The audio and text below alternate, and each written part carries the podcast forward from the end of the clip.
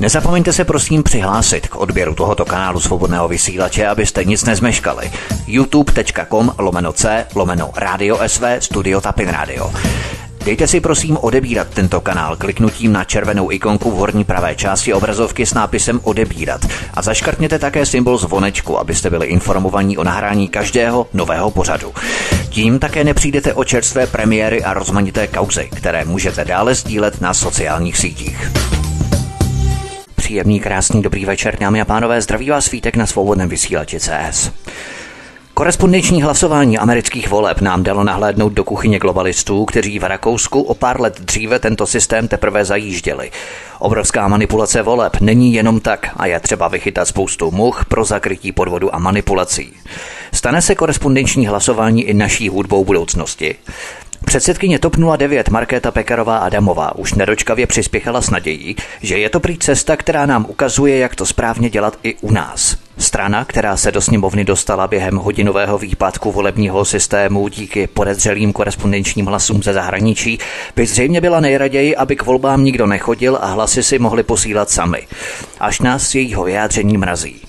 Čeští piráti, kteří by snad chtěli elektronizovat i konzumaci měkkých návykových látek, jistě s touhou zavést korespondenční hlasování nezůstanou pozadu. Stojí Česko na periferii globálních změn nebo přímo v jejím středu? Hrozí nám příští rok na volba při rozhodování, koho poslat do poslanecké sněmovny? Jsou politické strany ve skutečnosti fasádami pro 50 odstínů šedí globalizace? Mají lidé tendenci volit umírněné, rozbředlé pro systémové partaje, než riskovat nové neparlamentní formace, když žádné vlastenecké hnutí ve sněmovně neexistuje? Nejenom o tom si budeme povídat s novinářem, komentátorem, vysokoškolským pedagogem Petrem Žantovským a česko-anglickým spisovatelem, publicistou a překladatelem Benjaminem Kurasem. Tak Petře, vítejte u nás, hezký večer. Dobrý večer. Pane Kurasi, taky vítejte, jsem rád, že jste tady. Hezký večer. Taky děkuji, taky dobrý večer. Jsme také rádi, že jste se k nám přepojili i vy, milí posluchači, že vás máme takzvaně na palubě. Ovšem, doufám, že z toho, co budeme probírat, o čem si budeme povídat, nedostanete mořskou nemoc. I když vám tedy můžeme slíbit, že se budeme pohybovat výlučně na pevnině tedy. Reminiscence amerických voleb nám ukázala hrozbu korespondenčního hlasování. Podle kvalifikovaných odhadů kolem 50% Američanů už odvolilo tímto způsobem ještě před začátkem samotného volebního úterý. Nicméně, protože žijeme v Česku, zaměříme se spíš na naše zeměpisné šířky. Petře, taková rozjezdová úvodní otázka. Myslíte, že Česká republika stojí na periferii, na okraji globálních změn vlivem naší vrozené, řekněme, nedůvěry, opatrnosti k neprověřeným a dostatečně nevyzkoušeným inovacím, metodám? To se odráží samozřejmě i v našem zdravém, střízlivém euroskepticismu. A nebo se naopak eh, ocitáme v samotném epicentru středu globálních změn, myslím na té politické úrovni. Petr Žantovský. Tak má to dvě uh, fazety, tenhle ten problém, byl to ta otázka, za prvé, uh, co to je, co, co to je ty moderní, globální, nevím, jak jste to všeho jak nazval, trendy, kterých bychom se měli snad i držet. Já si myslím, že nejpoctivější je přiznat si, že, že jak si máme nějaké geopolitické postavení, máme nějaký, nějaký umístění v té Evropě, vždycky jsme ho měli a to je mezi západem a východem. To znamená, že my jsme na demarkační čáře a měli bychom to také náležitě, abych tak řekl, prodat. Měli bychom e, si toho vážit, měli bychom vědět, že je to dneska naše vlastně jediná devíza, že veškerý promysl jsme rozkradli nebo rozprodali, rozdali Eh, že vlastně už tady není moc nerostného bohatství a jediné, co tady máme, kromě kulturního dědictví, je právě ta geopolitická poloha. A já mám takový pocit, že jsem prostě strašně snadno a lacino prodáváme komukoli, kdo si řekne a kdo na nás silněji dupne. Ať už to bylo z Vídně, nebo to bylo z Berlína, nebo to bylo z Moskvy, nebo je to teď někde z Bruselu a zase z Berlína. Eh, mám takový pocit, eh, a to s tím určitě souvisí, že trpíme jakýmsi komplexem méněcenosti, za což ostatně bych vinil tedy prvního prezidenta polistopadového Václava Havla, který v nás vlastně tyhle ty komplexy probouzel a neustále nám opakoval, vy jste hloupí, vy jste neschopní, podívejte se na to Německo, jak jede, jak je to úžasný stát, tam se musíme učit a sami být skromný a malý tady, tady jako Čecháčkové. No tak to, to si myslím, že byl jako velmi silný e, náraz do, do sebevědomí národa pokud jsme předtím nějaký měli, tak uh, mám takový pocit, že jsme ho silně ztratili. A to je právě ta cesta, možná jediná, jak se dívat rozumně na věci, které přicházejí, jak vy říkáte, z toho globálního světa. Já se obávám, pokud tvoříme to přemostění mezi východem a západem a zpět, tak na konci druhé světové války právě ty mosty byly první, které se podminovávaly, odstřelovaly, aby ten nepřítel nemohl přejet na druhou stranu, tak abychom nedopadli úplně stejně. Jenom taková podotázka.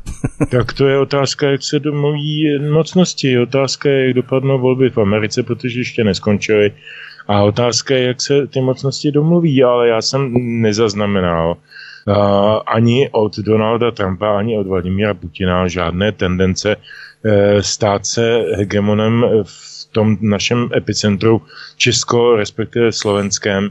Uh, byla tam nějaká, byla tam nějaká dohoda mezi Gorbačovem a Bushem Eh, o tom, že se nebudou rozšiřovat eh, územní nároky NATO a jiných podobných organizací, kterou samozřejmě Ukrajinci porušili, eh, respektive Evropská unie ve spolupráci s ukrajinskými oligarchy to porušili a posunuli tu, tu čáru až na Donbass. Nicméně to naše územní postavení by to nemělo ohrozit. Otázka je, jako, jak dopadnou ty americké volby a s čím půjde do boje hm, Joe Biden. Benjamin Kuras, předsedkyně TOP 09 Markéta Adamová Pekarová se už nechala slyšet, že americké korespondenční hlasování nám ukazuje cestu do budoucnosti, jak to správně dělat i u nás prý. Neobáváte se, že podobné politické strany a hnutí, byť se do sněmovny dostali spíše díky šťastné nebo možná i nešťastné náhodě, než silnému stabilnímu elektorátu, tak nás i proti naší vůli do středu toho globálního dění zatáhnou i z pozice toho korespondenčního volebního systému, ke kterému má speciálně TOP 09 a STAN od roku 2017 pozoru hodně blízko. Benjamin Kuras. No, já myslím, že na tom zmatku, který teďka panuje kolem výsledků nebo nevýsledků amerických voleb, eh, díky právě nebo následkem těch korespondenčních, eh, je to právě ukazuje na to, že u nás v Česku by to vůbec nebylo zapotřebí. Jednak proto, že ty vzdálenosti nejsou tak velké jako v Americe. V Americe samozřejmě je mnoho lokalit, kde eh, nejsou ale volební místnosti a kde byste museli jet já několik desítek nebo stovek kilometrů se k ním dostat. Takže tam to, to, aspoň teoreticky, to korespondenční hlasování mělo nějaké oprávnění. Ten výsledek, jak vidíme, je katastrofální. V Česku to vůbec nikdo nemá zapotřebí, každá vesnice má svoje když si se tomu říkávalo agitační střediska, si pamatuju ještě z dob hlubokého komunismu, ta střediska jak nějakým způsobem pořád fungují, jsou ve školách většinou, takže eh, to, eh, to, ta, ta volba osobním odevzdáním lístku je bezpečnější a mnohem tíže z, z, z, z, skorumpovatelná. Takže ne, takže ne, prosím, prosím, nezavádějte to v Česku. Petr Žantovský, my se tady se bavíme o korespondenčním hlasování, ale to může dospět až do plnohodnotných elektronických voleb. Nebudeme teď řešit nějaké technické zabezpečení a tak dále, ale čistě lidsky. Měl by si podle vás člověk v horizontu dvou až čtyř let, protože nemáme jenom volby parlamentní, ale i krajské nebo komunální ruku v ruce s třetinou senátu. Zatím ještě eurovolby, uvidíme jak dlouho. Měl by si tedy člověk najít čas jít ovlivnit volby osobní náštěvou ve volební místnosti, než to sfouknout jedním kliknutím myši nebo zasláním dopisu. Nesnižuje to jaksi vážnost samotného přístupu člověka k volbám jako takovým, Petr Šantovský? Tak máte určitě pravdu. Ten volební akt, abych tak řekl, to je jeden ze základních eh, demokratických rituálů. Jestliže my jako postmoderní společnost eh, první, co obětujeme, obětujeme všechny ikony, všechny rituály všechno, co je symbolické a věnujeme se jenom tomu mechanickému klikání, protože je to hold nejjednodušší a nej, nej, si vyhovuje to naší lenosti, e, tak potom z těch voleb e, vlastně vzniká jakýsi e-shop. A to si myslím, že není úplně důstojné. To je jedna věc. A druhá věc, ještě bych k tomu předchozímu řekl jednu věc. E, uvědomme si, že Spojené státy žádné takové hlasování ani elektronické, ani korespondenční neměly zapotřebí. A ty vzdálenosti jsou tam celou tu dobu stále stejné. Proto je tam ten systém volitelů. Jo? To znamená, že ten obyčejný volič, který jde někam eh, vložit eh, do urny eh, ten svůj hlas, tak to má jaksi uspůsobené skrze ty volitele. Je to složitý systém, vychází z něj někdy takové jakoby zdánlivé paradoxy, že ten, který e, vítězný prezident dostane e, menší počet hlasů jako nominálně, jako v tom, v tom e, čistě číselném souhranu, než ten poražený, ale je to díky tomuhle tomu přepočtovému systému nebo tomu, tomu volitelskému systému.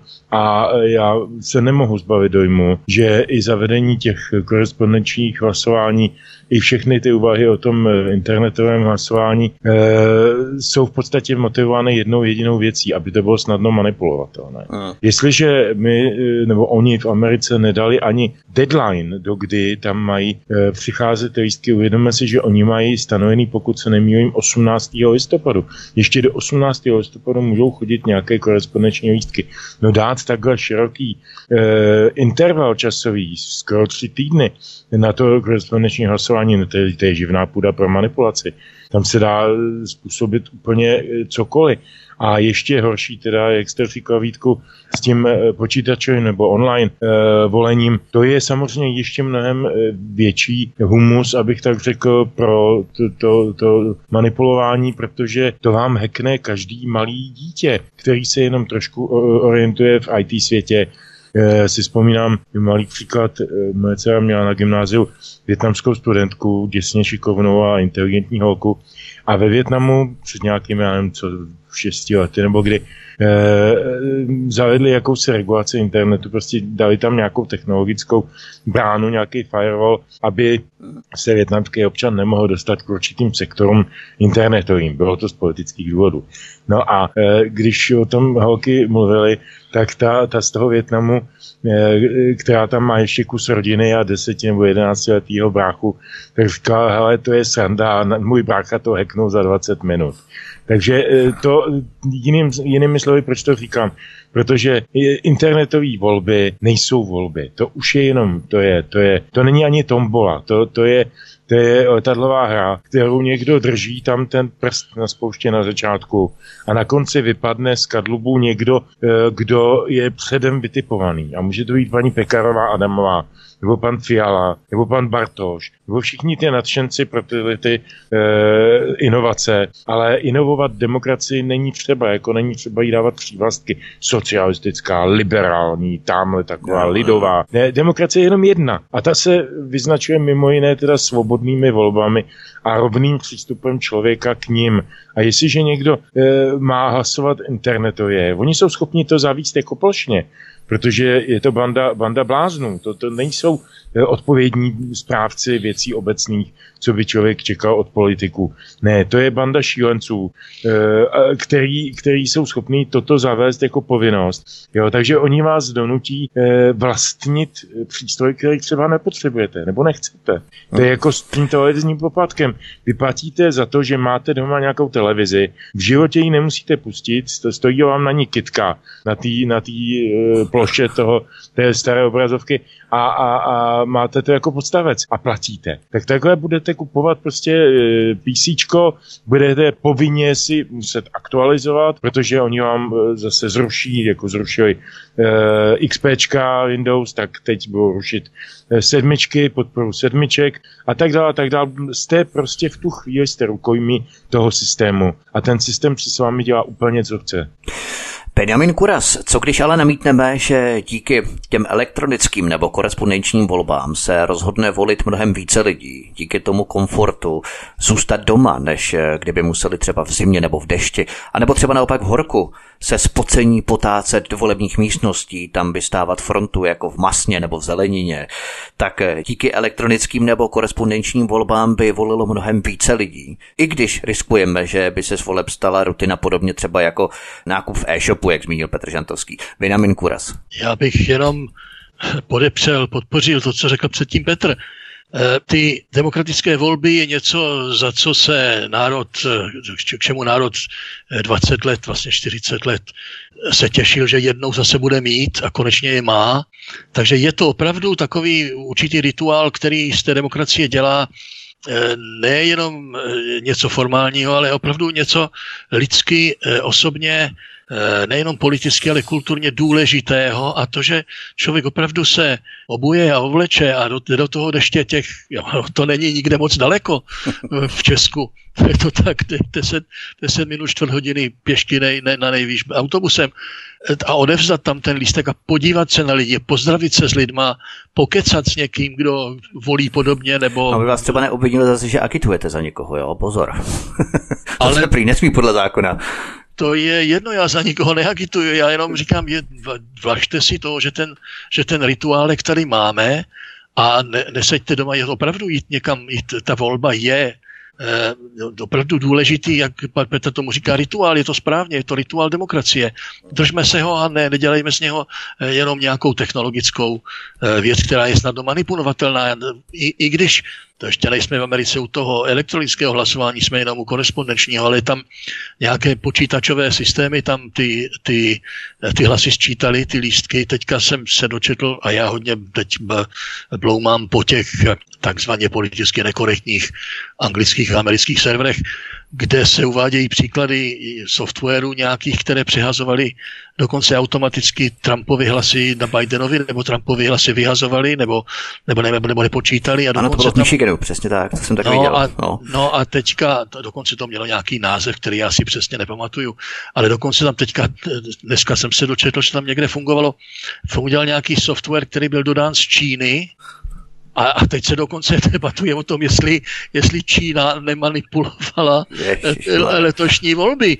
A dokonce tam byly, když se dovážely ty v noci, v noci ty, eh, ty lístky dodatečné už po skončení, kdy se mělo skončit odevzdávání a dovážely se tam ve čtyři hodiny v noci eh, kamiony přijížděly s, s novými obálkami, tak na těch obálkách prý byla značka nějaké té doručovací firmy, která eh, je, má, má, má centrum v Číně. Sice funguje ve Spojených státech jako, jako DHL nebo podobně, ale, ale má centrum v Číně. Takže už ten systém, že to, že to vůbec eh, to, to, eh, to korespondenční hlasování bylo povoleno, umožňuje takovou spoustu skutečných nebo vymyšlených nebo, nebo, nebo sfantazírovaných možností a rozeb, že, že to prostě nestojí za to. Je lépe opravdu každý přijde. Potom samozřejmě byly tam ty hlasy, kdy korespondenčně mohl hlasovat je člověk jednou korespondenčně a pak taky mohl tam jít po druhé hlasovat ještě dodatečně eh, osobně.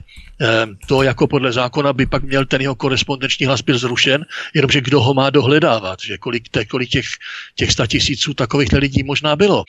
Eh, takže eh, opravdu ehm, zůstaňme u toho hlasování osobního a když teda někdo nemůže a jsou třeba uvázáni na lůžko, tak přece jsou ty, eh, ty akce, kdy, kdy dovezou, dovezou urnu až domů. Takže místo Russia Gate tady budeme mít China Gate, máme se ještě možná na co těšit. Je, jenom takový lehce, lehce humorný nebo tragikomický. Když vyhlásili ty první výsledky e, s vítězným Bidenem, tak já jsem jednomu příteli eh, napsal, eh, napsal eh, že se tak jako zamýšlím nad tím, kam zmizeli ty kremelští šváby a že všechny dosavadní volby v eh, Polsku, v Maďarsku, v Česku, eh, všude možně manipuloval Kreml. Je eh, jako kde teď zaspal jako ten Kreml a jak to je možné, že prostě to dopadlo takhle, jak to dopadlo. Eh, no a dostal jsem mi odpovědi, že tentokrát to měli v ruce, jak kdyby ti, vám, to, vám to ten člověk četl z, z úst, že tentokrát to měli v ruce eh, Číňani, eh, a že tedy jak si dodali lepší software, jo. jinými slovy, hackerský. A já bych to teda uvedl do jistého reálu. Ono to samozřejmě může vypadat jako konspirační teorie, ale já bych to podepsal fakty. Uh, uvědomme si, že Čína je stát, který vlastní velký majetky ve Spojených státech. Čína byl první země, nebo jedna z prvních zemí, kam odjel ve svém prvním mandátu uh, prezident Barack Obama a přivezl o tamtať dva biliony, biliony. Není to v tom anglickém billions jako miliarda, opravdu biliony dolarů půjčky z Číny. Čína má Ameriku podvázanou finančně. Neskutečným způsobem vstoupila do některých polostátních firm, tuším General Electric nebo něco takového. E, to zase nechci šířit, to ne, nevím úplně e, teď z hlavy přesně, ale vím, vím že k těm e, majetkovým vstupům tam docházelo, stejně jako dochází k ním e, v střední Evropě. Málo kdo třeba ví, že většinu té takzvané obilnice Evropy na Ukrajině té černozemě úrodné vlastní Číňani, čínské firmy, čínské subjekty. To se prostě neví, jo, a Čína expanduje pomalu, ale jistě ekonomicky. A to, že si teď podvázala Ameriku díky Obamovi a jeho neschopnosti, totální neschopnosti řídit ekonomiku a, a rozhodovat se e, hlavou a ne nějakým jiným orgánem, tak e, to je skutečná hrozba. Já jako nemám Čínu za, e, za hrozbu, jak je líčena v našich trapných médiích typu Forum 24 a hlídací pes a podobně. Ne, pro mě je Čína opravdu vážný subjekt, který vážně směřuje k světovládě.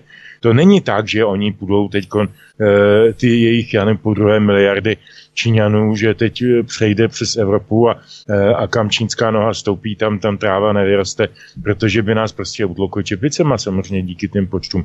Ale, ale to není eh, ten, ten, ten důvod, proč se, proč se bát nebo obávat nebo vnímat to citlivě, ten čínský problém. Ten, ten čínský problém má ekonomický zázemí a to je mnohem silnější a řekl bych dlouhodobě působící. Petr Šantovský a Benjamin Kuras jsou hosty u nás na svobodném vysílači od mikrofonu zdravý Vítek. Písnička je na cestě a po ní budeme pokračovat dále v naší debatě. Zůstaňte s námi, příjemný večer. Máme po písničce, zdravím vás tu opět zpátky od mikrofonu vás vítá Vítek na svobodném vysílači a spolu se mnou nás naším večerním vysíláním provází novinář, komentátor, vysokoškolský pedagog Petr Žantovský a česko-anglický spisovatel, publicista a překladatel Benjamin Kuras. Petr Šantovský. Na tom politickém pelotonu speciálně tedy v České republice vidíme různé politické celky, které se snaží prosazovat určitou ideologii, na veřejnosti působit barevně, jaksi odlišně od ostatních oponentů. Ale v tom zákulisí zjišťujeme, že jde ve směs o globálně orientované celky, i když se to snaží maskovat tou tradiční, řekněme, pravolevou optikou ale ve skutečnosti jde o různých 50 odstínů šedi, více či méně globálně orientovaných jednolitých celků, které se podřizují té globální agendě. I když eh, jedni to umí maskovat velmi dovedně a obratně, na rozdíl třeba od jiných, kteří to třeba ani vlastně maskovat nechtějí, Petr Žantovský. No Vítku, vy jste mě zase nahrál na jeden takový tragikomickou smeč, 50 eh, odstíny šedi, to byl, pokud se nemýlím, takový soft pornografický film. Jo, jo, jo. Eh, a to by nám jakoby napovídalo, kdože jsou ty účastníci tohoto, tohoto e, mače z 50 odstíny šedi, co to je vlastně za osoby a já to nebudu nazývat, myslím, že každý, kdo chce, tak rozumí. Ne tak jako teď vážně. E, ta česká politická scéna je totálně v rozpadu. Když to vezmeme per partes, ODS se stala středovou, centristickou, proevropskou, e, v podstatě poslušnou partají, e, která se brala zpátky od topky ty hlasy, které, o které přišla ve v roce 2013. Takže se jedná vlastně stále o stejné voliče.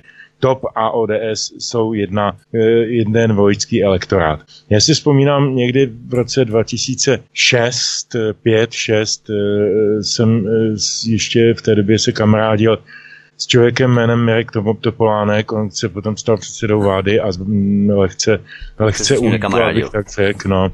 Eh, ono s některým předsedou vlády se prostě nedá kamarádit, ale i to je jiná věc. pan Dalíka, to nevadí. tak, a já si vzpomínám, že Mirek mi tehdy říkal, eh, a já jsem na něj velmi zle zahlížel a velmi jsme se o to dohadovali, že by rád z ODS udělal něco jako Aznar z těch, z těch eh, frankistů bývalých ve Španělsku, takovou centristickou stranu, takový to catch-all party. A já mu říkám, neblázni, ale to se ti z toho vytratí ta podstata, proč ODS vzniká a proč jí lidé volili. To nebylo jenom kvůli charismatickému knírku Václava Klauze, ač to také na mnoze. Ale e, bylo to proto, že ta strana přinášela konzervativní hodnoty a lpěla na nich. E, když toto rozpustíš v nějakým amalgámu, tak, e, tak možná budeš mít nominálně víc voličů v jedných volbách, taky měl 2006, byl nejvyšší volební výsledek pro ODS v jejich dějinách, 36% tuším, A, e, ale jako opustíš tu, tu ideovou základnu. A tehdy byla taková představa, že proto vlastně vznikne TOP 09, aby sebrala takové ty konzervativnější, takové ty více napravo stojící voliče a s tou ODS udělala nějaký konglomerát. Trošku podobně, jako to bylo začátkem 90. let, když ODS sfúzovala s KDS, křesťansko-demokratickou stranou Václava Bendy, posledně Ivana Pilipa a e, sebrala vlastně ty e, část těch křesťanských voličů, kteří nechtěli volit ty centristické lidovce.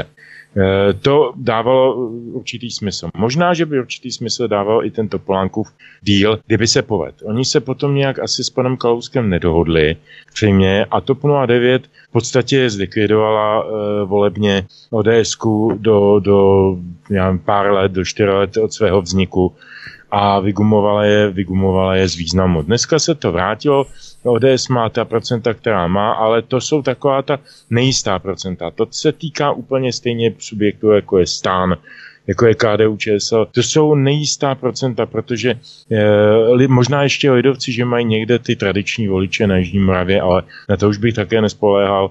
To už podle mě na, na parlament příští rok nebude. Eh, když se budou chovat tak, jak se chovají dneska, co je na nich křesťanského. Že ano? Když se podíváme na jejich praktickou politiku, tak já tam žádné křesťanství nevidím. Eh, což by měl být ten důvod, proč by je měl člověk volit, eh, je-li křesťan. A e, takhle to bychom si mohli vzít vlastně celou tu politickou scénu a vidíme tam několik společných prvků. Amatérismus, neumětelství, prospěchářství, e, pokorná odevzdanost evropským e, regulacím a a pokynům a nejvíc mě to musím říct jako šokovalo e, u Pirátů, protože Piráti přišli s programem, který měl oslovit mladé, to znamená, my jsme nekonformní, my tady bojujeme proti kopírovacímu monopolu, proti zneužívání a vykořišťování na základě autorských práv e, v tom e, e, digitálním průmyslu a, a ještě chceme legalizovat marihuanu, aby jsme si mohli při schůzi dát čouda. Tak to, to byla taková ta základní e, ideologická výbava Pirátů, když vstupovali poprvé před nějakými 11 lety před voliče nebo před, před e, veřejnost. A jako je to sice jako excentrický program, ale dalo se pochopit, že ho teda nasadili, když chtěli získat takové ty pravovoliče a, a mladé lidi 19 leté a podobně to jako jim celkem i dokonce vyšlo. No a teď se podívejme na realitu. Podívejme se na to, jak se Pirátská strana chová v reálu. Chová se tak, jako že je to odnož e, nějaké EPP nebo něčeho takového, jako e, frakce evropské, e, evropské takové té liberální středové e, koalice. A e, teď, teď vlastně slyšíte pana Bartoše nebo jiné představitele té strany, když jim někdo položí otázku, a jaký na tu věc, ten nějaký konkrétní problém, máte názor vy, Piráti. A on vám na to naprosto s hrdým čelem řekne, no my musíme počkat, jaké stanovisko zaujme Evropa a pak se toho budeme držet. Tak to jsem si říkal, to je teda, to je krajský výbor KSČ v 70. letech, který čeká, až co přijde z centra nebo z Moskvy a pak se toho drží. No. E, dopadly velmi bídně, jo. Takže tím chci jenom uzavřít poslední, pardon, půvěta, že ta naše politická scéna je velmi špatná. E, vlastně tady není na výběr. Když pominu SPD, které má také své mouchy, ale je to vlastně asi dneska jediná strana, která se drží trošku svého kopita a, e, a má nějakou jasnou čitelnou ideologii, byť těch témat nemá mnoho, ale některá jsou opravdu zásadní, jako třeba všeobecné referendum. Benjamin Kuras, jak vy hodnotíte rozložení politických stran a hnutí v Česku z toho zákulisního hlediska především, protože my tady nejsme od toho, abychom hodnotili velkohubá prohlášení nějakých politických figur, exponentů, marionet a tak dále, ale abychom se snažili nahlížet pod ten povrch.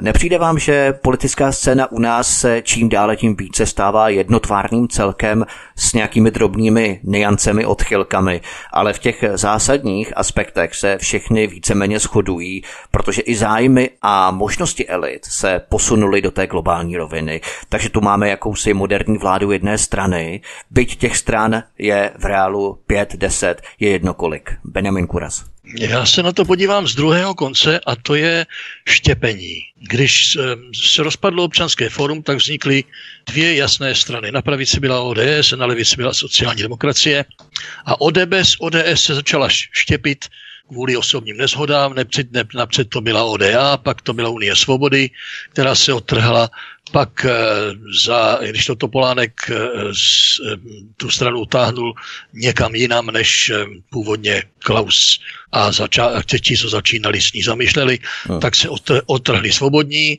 na nichž já jsem spolupracoval jako jeden ze zakladatelů. Jako by to nestačilo, od svobodných se pak odtrhl Petr Hampl s tím, s, no, jak se to jmenovalo? No, s ta... Um, Petr Machem. A, a, a, alternativa, alternativa Apache. Hmm, vedle, vedle toho pak vznikly realisté, k nímž já jsem se taky na chvilku přidal a utrhl jsem si ostudu se 7,5% v senátních volbách. No a teďka se odtrhla další od, od ODS, další fra, frakce, eh, z které vznikla, vznikla Trikolora. A je to pořád, eh, to, to, to, jsou, to jsou argumenty, které v normálních eh, zemích, jako je Británie nebo Německo, se řeší v rámci té jedné strany. Konzervativní straně se frakce různé poperou, proevropská, protievropská, nakonec se dohodnou, že teda jdou jedním nebo druhým směrem, ale zůstanou pod jednou střechou. Eh, takže právě, že u nás možná třeba selhala ta demokracie uvnitř těch stran z pozice tedy zabetonovaných, zkostnatělých pozic toho vedení, které si nepřipouští jakoukoliv kritiku a to je možná právě chyba vedení těch velkých stran. No, no, od té doby, co uh, odešel Klaus z, konce z ODS, tak vlastně ono žádné vedení v, v, té, v těch, těch různých stranách není pozorovat. Tam nevidíte žádné velké eh, osobnosti, které by tu stranu táhly ehm, tím nebo o ním směrem. A no. to, je, to je možná tím, že, tím, že ty, ty, ty, ty rozpory nebo rozbroje nebo ideové eh, konflikty, které vznikaly, z nichž potom se odštěpovaly různé strany od té jedné, kdyby se bývalo, vytříbilo a pohádně, pořádně pohádalo Eh, eh, to, to, to, to všecko eh, osazenstvo té jedné velké strany, tak by z té strany nakonec možná byla nějaká silnější, zase 30 a více možná procentová strana, která by mohla opravdu znovu vládnout. Ale já tady nevidím žádnou stranu, která by mohla vládnout a na, nakonec nám nezbývá nic jiného, než, než se spokojit s, s Babišem, který aspoň, aspoň drží ilegální imigraci venku.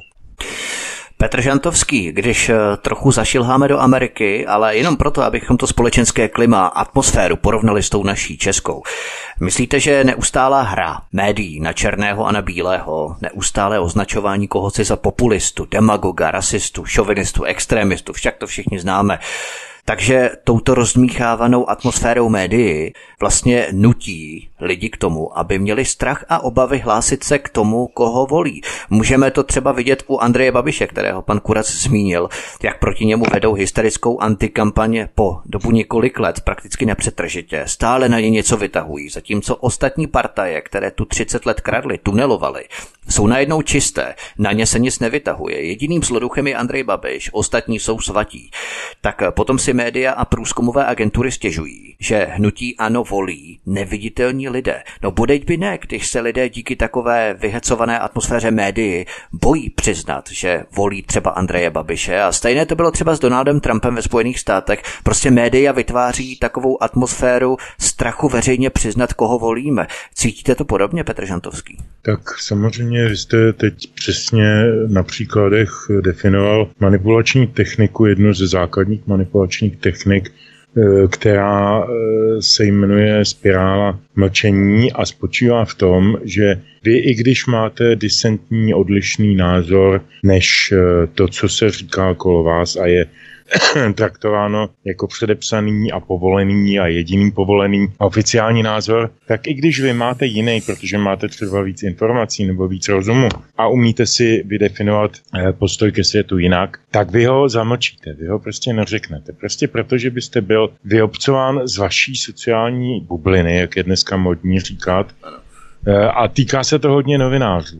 Eh, já znám řadu lidí v české televizi, v českém rozhlase, které působí, ty, ta, ta, ty instituce působí dneska velice devastujícím způsobem z hlediska toho, té plurality, možné plurality názorů. Je, prosazuje se tam uniformní postoj ke světu a k politice a k politikům a tak dále.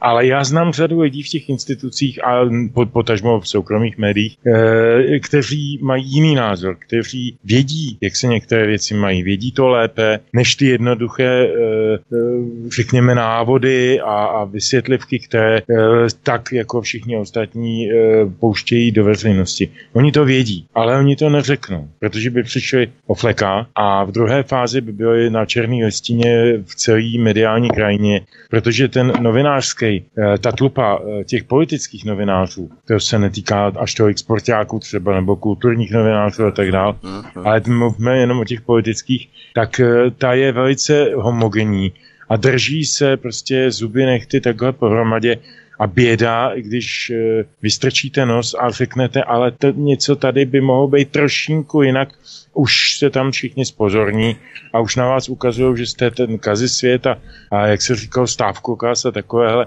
Jo, a v tu chvíli dostanete stigma a už nikdy se nedokážete vrátit do toho e, vlastně privilegovaného prostředí těch mainstreamových médií. Pak jste teda odkázan na nějaký internety, ale tam jste teda sociálně, ekonomicky na 10% e, reálů, který, na který jste byl zvyklý.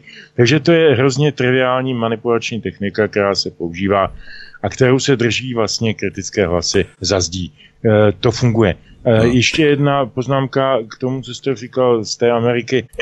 Tady je ještě jedna strašně společná, e, velmi devastující a, de, a destruktivní tendence a to je, to je to dělení právě, jak jste říkal, na černou a bílou. To konec konců máme tady, už jsem jednou zmiňoval pana prezidenta Havla, tak ho zmíním ještě jednou. E, to začalo heslem Pravda a láska musí zvítězit nad lží a nenávistí. Prostě máme tady nějakou jasně definovanou pravdu a lásku, to je to dobro, ta bílá.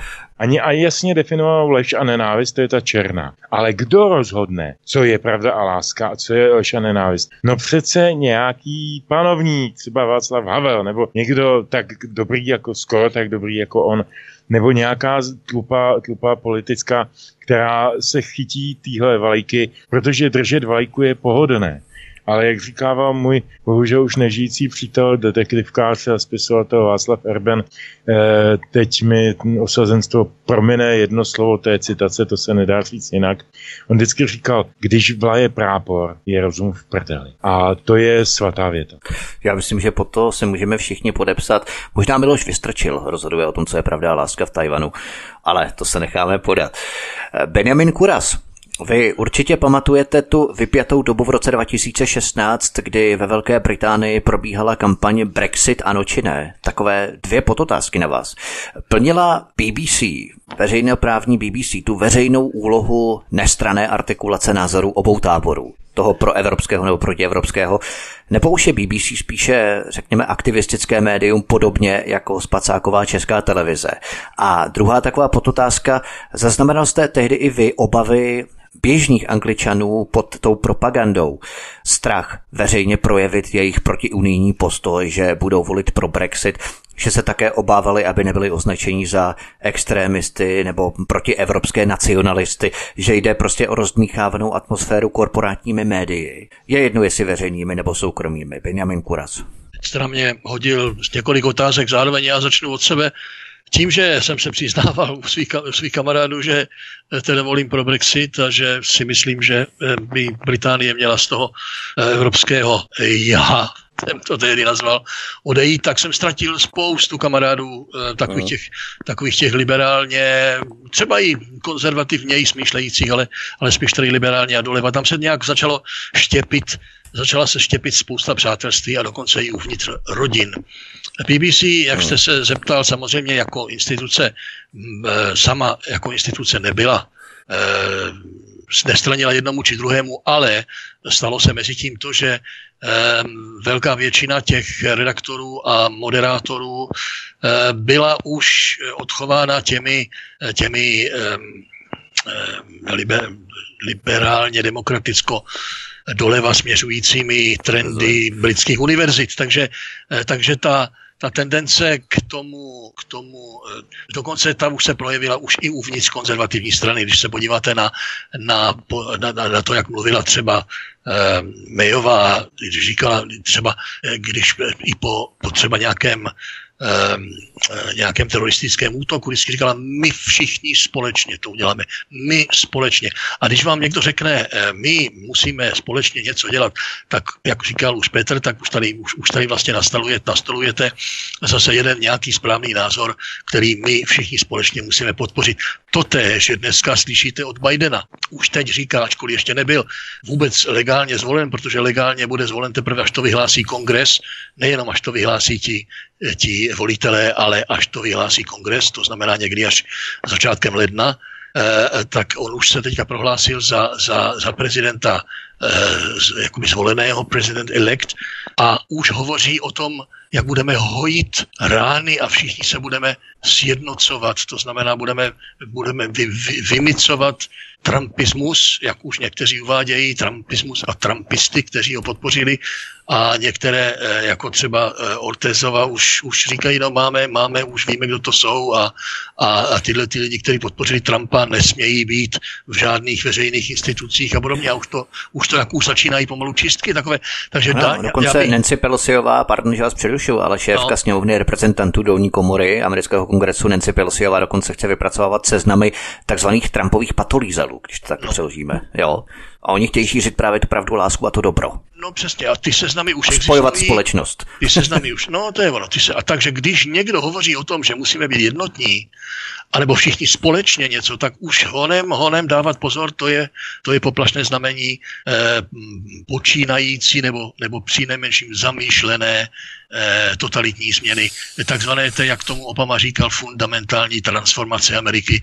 Kníž se teď samozřejmě Bidenova eh, a hlavně to levé, levé křídlo, které eh, si ho tam nastrčilo jako šidítko na ty, na ty ještě liberálně myslící eh, podpůrce demokratů, kteří se snaží nevidět, eh, že ta, že ta demokratická strana byla unesena hodně, hodně do, do marxistické levice.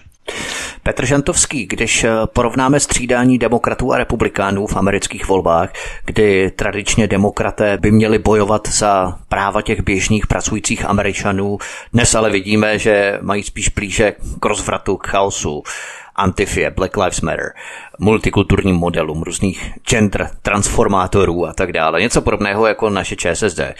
Ale když porovnáme ten americký a český systém politického souboje, i když teď asi porovnáváme možná neporovnatelné, jo, ale má vůbec americký volič šanci vymanit se z toho sevření jako v kleštích, buď republikáni, anebo demokraté a nic jiného. Eh, nepřijde vám to ještě daleko okleštěnější forma určování politiky vítězů volebních klání, než třeba u nás v České republice, Petr Žantovský?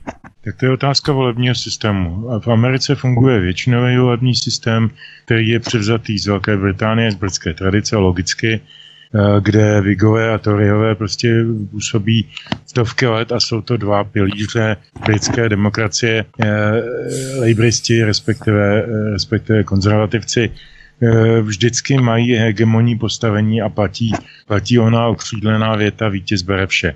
A já si myslím, že je to správně, protože e, tahle ta věta zavazuje vítěze k odpovědnosti. Protože on bude jediný potom na pranýři, kdo bude fackován a mlácen za to, co se mu nepovedlo, nebo kde něco podcenil, nebo kde konal špatně.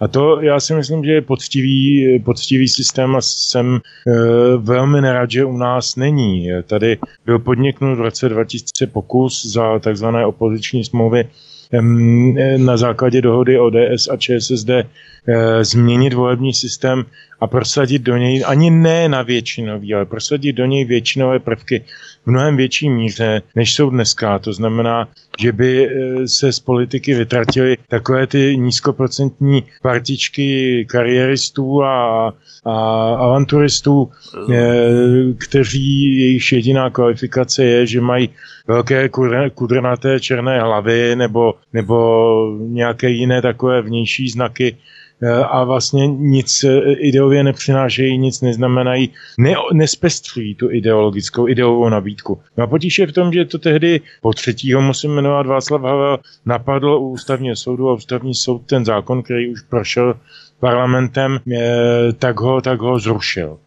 A v tu, chvíli, v tu chvíli jsme si zadělali na celou tu průběžnou a permanentní vládní krizi, ve které od roku 2002 jsme. Když si vezmeme ty jednotlivé vlády, Špidlova vláda, Grosova vláda, Perubková vláda, Nečasová vláda, ne, i ta Topolánková zdánlivě silná, tak tam měli prostě nějaké zelené, s nimiž eh, dělali solární kšefty eh, a využívali jejich, využívali jejich eh, procenta na to, aby, aby, byly, aby byly nesestřelitelní. To všechno byla jenom profání politika k sebe zabetonování se v ní, ale nebyla to služba obci, o tom já mluvím. Jestliže máte většinový systém, berete vše, ale za všechno odpovídáte.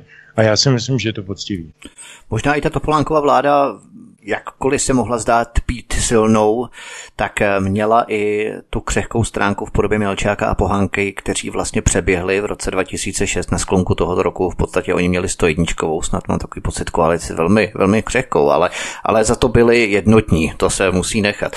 Benjamin Kuras, když porovnáte situaci ve Velké Británii, kde dominantní změny tvoří lejbristé versus konzervativci, jak nadnesl Petr, samozřejmě jsou tu i menší strany jako UKIP, Nigel Farage a tak dále, ale ten eh, britský jednokolový většinový volební systém eh, ve stylu vítěz bere vše na rozdíl od těch poměrných systémů v Evropě, kde se musí pracně dohadovat ta koalice a vůbec není jisté, že vítěz tu koalici bude schopný skutečně sestavit.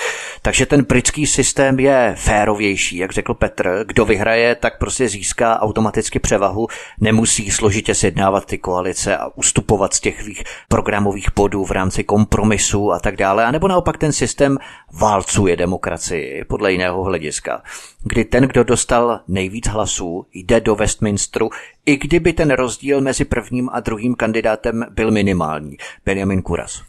No tak na úrovni jednotlivých eh, obvodů, ten, ten, kdo vyhraje, má nejvíc hlasů, třeba i o jeden, tak jde do parlamentu. Ale ten systém těch dvou stran přestal fungovat, když vznikla ta vlastně třetí, eh, třetí eh, strana liberální, která se spojila jednak, jednak z existujících liberálů a jednak z odpadlíků z, le, eh, z liberalistické strany, která se posunula příliš doleva.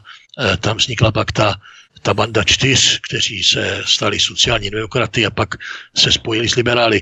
Eh, jak jsme viděli za, za eh, Camerona, tak eh, konzervativci, nebo žádná z obou z velkých stran, nemohla vytvořit vládu bez toho spojení s, s, s, s, v koalici s liberály, která posunula, řekl bych, celou konzervativní stranu a konzervativní politiku směrem doleva, čili více do středu než zprava, protože k tomu byla nucena tou, tou, tou, tou liberální složkou své vlády. Takže od Camerona se i konzervativní strana už nemůže označovat stoprocentně za konzervativní ve smyslu, jaký jsme znali ještě za, za Thatcherové nebo ještě eh, Majora. Eh, nejbrž je už posunutá, eh, a už to vidíme třeba i na Borisovi, eh, který je taky spíš liberál než konzervativec v mnohém. Takže ten, ten systém těch dvou stran, ano, funguje, jako je v Americe, pořád zřejmě funguje jedna strana je, a teď se to tam dělí, která je dobrá, která je zlá. ale v té Británii se vždycky bralo, že obě jsou svým způsobem dobré pro, eh, pro eh, ten, ten, to demokratické pokračování eh, britské politiky. Ta, ta, ta, ten, ex, ten extremismus se projevil teprve teď v posledních letech v laboristické straně, kde, kde tedy za Corbina se nastoupil podobný čemu říkáme neomarxismus, jako v té demokratické straně, ale, ale i ta konzervativní strana, jak říkám, přestala být konzervativní a posunula se eh, do, do leva, čili do středu. Do takové míry, že i ten odpadlík eh, Nigel Farage, který de facto zůstal jediným konzervativcem eh, skutečným v, v britské politice, tak ten, ten, se, ten byl nakonec vyšachován do jakéhosi extrému. Čili to, co kdysi bylo standardní konzervatismus, se dneska pokládá za pravicový extrém. Petr Žantovský. Já jsem chtěl dodat k té věci jednu poznámku. On o tom docela často mluvívá pan prezident Klaus, že vlastně katastrofální rozpad politiky, který vidíme nejenom u nás, ale vlastně i v Evropě a jak Ben říkal, také v té Velké Británii určitým způsobem, je způsoben tím, že politika se od, ideolo- od ideologizovává, ošklivé slovo, ztrácí ideologickou podstatu. Protože se z ní stává, tak jak to říkal uh, Mirek Topolánek, hrdě to říkal tehdy, že politika je v podstatě jako řízení SROčka nebo, nebo soukromé privátní obchodní firmy. Podobně se k politice chová pan premiér Babiš, eh, protože k tomu má ten genus eh, podnikatele a on nemá genus ideologa. Eh, když bych si položil otázku, jaký má hnutí ANO nebo pan Babiš názor na zahraniční politiku, já nevím. Já jsem od nich nikdy nic celistého zahraničně politicky jaksi názorového neslyšel.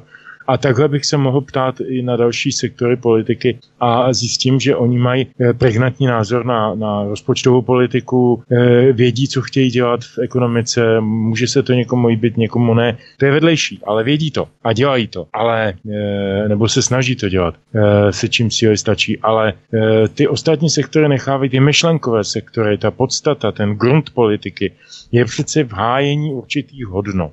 A teď prosím nemyslím evropské hodnoty Jakuba Jandy. Teď myslím opravdové hodnoty, hodnotové rámce, ze kterých ta která strana nebo ideologie vznikla. Přeci Vigové i Toriové vznikly na základě nějakých hodnot, tak Vigové drželi ty, ty dělnické, ty, ty eh, sociálně, sociálně orientované hodnoty Toryové byly eh, stranou před, před stranou konzervativců kteří také drželi nějaké hodnoty. Mně se třeba líbí konzervativ, konzervativní teze, že každá změna je k horšímu. To je, to je úžasná věta, kterou když si domyslíte do, do důsledku, tak zjistíte, že máte vlastně, vlastně pravdu. V důsledku. Po, může se to projevit až v dlouhodobém horizontu. Eh, a jakmile, jakmile se vám z politiky vytratí ty zásadní hodnotové rámce, tak vlastně ji děláte opravdu jenom jako SROčko. Jenom aby prostě nějaké peníze odešly, nějaké přišly, někomu odešly, někomu nepři, neodešly, někomu nepřišly, někomu přišly. Eh, je to, je to jenom přehazování eh, peněz z kapsy do kapsy a případně odevzdávání desátků do Bruselu nebo smluvním partnerům nebo někomu, ale to není politika, to je, to je tržnice. Benjamin Kuras a Petr Žantovský jsou hosty na svobodné vysílači od mikrofonu vás zdraví Vítek, písnička je na cestě a po ní pokračujeme. Hezký večer. Vítek vás zdraví od mikrofonu, spolu se mnou je tu novinář, komentátor, vysokoškolský pedagog Petr Žantovský a česko-anglický spisovatel, publicista a překladatel Benjamin Kuras. My vás zdravíme ze svobodného vysílače. Vraťme se zpátky do Česka, Petr Žantovský. Do jaké míry jsou eh, podle vás Češi ochotní riskovat volbu nějaké neparlamentní strany nebo hnutí, a nebo i navzdory tomu, že lidé ztratili důvěru ke všem parlamentním celkům. I tak nakonec Češi mají tendenci volit umírněnost, rozbředlost, ověřené status quo a jednoduše středové provařené systémové partaje, které odsuzují energická řešení. Byť jste říkal, že tu je mnoho, řekněme, oportunistů, kariéristů, kteří se drží na těch 5, 6, 7 procentech. Tím většinovým systémem by vlastně tu svou eh, možnost ztratili, jakým způsobem ovlivňovat politiku nebo být takzvaným jazyčkem na vahách v rámci utvářených koalic. Vy třeba Bursíkovi zelení v Topolánkově vládě, které jsme zmiňovali a tak dále. Ale přece jenom eh, myslíte, že lidé mají spíše sklon i navzdory tomu, že s nimi nesouhlasí, že je znají, že ví, co jsou zač, tak přece jenom na konci jak si uhnout a stejně pořád volit, buď pokud to opravdu zjednodušíme, ODS anebo ČSSD? Tak já myslím, že tohle už neplatí. Eh, určitě to neplatí v případě ČSSD, vidíme to na jejich posledních volebních výsledcích, které jsou tristní a já očekávám, že do příštího parlamentu už se nedostanou. Zejména budou-li mít to vedení, co mají teď eh, které patří přesně do toho eh, zcela mm, vyprázdněného, myšlenkově vyprázdněného spektra. Oni vůbec nenabízí žádný hodnoty. Jenom oni mluví o evropských hodnotách, to je celé. A o tom, že máme poslouchat a odezírat zrtu Angely Merkel, to není hodnota, ovšem to je jenom výraz poslušnosti, podrobení se a, a lojality páníčkovi, který je za rohem. Někde něj postaven. Myslím, že tohle to neplatí. Víte, proč si to myslím? Protože v posledních volbách několikrých velmi silně budovalo hnutí ANO. A hnutí ANO přece není systémová strana. Hnutí ANO je splácanina e, neskutečného množství lidí názorů různých, rozmanitých, od sekulárních až po e, ultranáboženské. E, mohl bych jmenovat jednotlivé poslance, ale nebudu to dělat, kdo se v tom vyzná, ví, o kom mluvím. A jako ta, ta strana je velmi, velmi diverzifikovaná, a nebo to hnutí, e, vnitřně. Eh, a spojuje ji vlastně jenom osoba Babiše a takového toho ekonomického nasměrování nebo hmm. manažerského nasměrování té reálné politiky, kterou oni provozují. A oni dostali ve všech posledních volbách významný procenta, navzdory tomu, že jsou očerňováni a že jsou prostě ze strany médií eh, velmi eh, ostrakizovaní, eh, a přesto ty hlasy dostali. A dokonce Eh, dokonce eh, jsem se o tom bavil s jedním psychologem, to bylo po, po volbách 2017, eh, jsem říkal, člověče, na Ústecku zvítězil Babiš a to je přece sociálně nejkomplikovanější region u nás. Je tam nejvíce sociálně exkludovaných romských občanů, je tam nejvíce, nejvíce nezaměstnanost, problémy v, v ekonomice, problémy Eh, ve, ve všem vlastně, na co se podíváme, tak, tak ten, ty severní Čechy jsou na tom nejhůř a přesto tam zvítězil multimiliardář. To znamená člověk, kterýho by ty levicoví eh, voliči měli intuitivně nenávidět za jeho peníze. On mi říkal takové vysvětlení, no to máš tak, když máš milion, tak, eh, tak máš nový auto a lidi ho vidějí a závidějí ti ho. Když máš 8 milionů, 10 milionů, tak máš hezký dům na konci města, na předměstí, lidi to vidějí a závidějí ti ho, protože to je ještě věc, kterou si umím představit. A když máš prostě 120 miliard, tak to je barák plný bankovek nebo, nebo nějakých čísel, bitcoinu, nevím čeho. A to si ty lidi už představit neumějí, čili už ti to nezávidějí. To je jen taková jako drobná nápověda toho, eh, k čemu směřuju. Eh, ty, ty, ta hnutí jako SPD nebo ještě více ano, eh, kanalizuje nespokojené hlasy, kanalizuje nerozhodnuté hlasy. V českých volbách z pravidla rozhodovali v posledních 20-15 letech nerozhodnutí, kteří se na poslední chvíli někam přidali. A najednou jim nabídl tady Babiš jedno jednoduché triviální heslo bude líp. A to je něco, na co slyší každý. Ať má vysokou školu desetkrát nebo, nebo je od lopaty. Každý by si přál, aby mu bylo líp. A ten Babiš bílé košile na těch billboardech to říkal docela věrohodně. A teď po těch volbách 17 ukazuje, že se mu i, i navzdory těm covidům a všem těm nepříjemnostem, které nás potkaly eh, mimo naše e, zavinění, takže se mu daří držet ještě jakž takž tu ekonomiku nad vodou což je skoro rovno zázraku. Takže já předpokládám, že i v těch příštích volbách za rok pokud, eh, pokud ho nepřejede auto nebo se nestane něco podobně dramatického, tak eh, bude mít šanci za ty volby vyhrát navzdory tomu, že se všechny naše agentury, které jsou placené z různých stranických sekretariátů, snaží nás přesvědčit, že to tak není a že jeho procenta padají a že zvítězí Fiala nebo Bartoš nebo nějaká takováhle ta, ta, takzvaně lepší strana.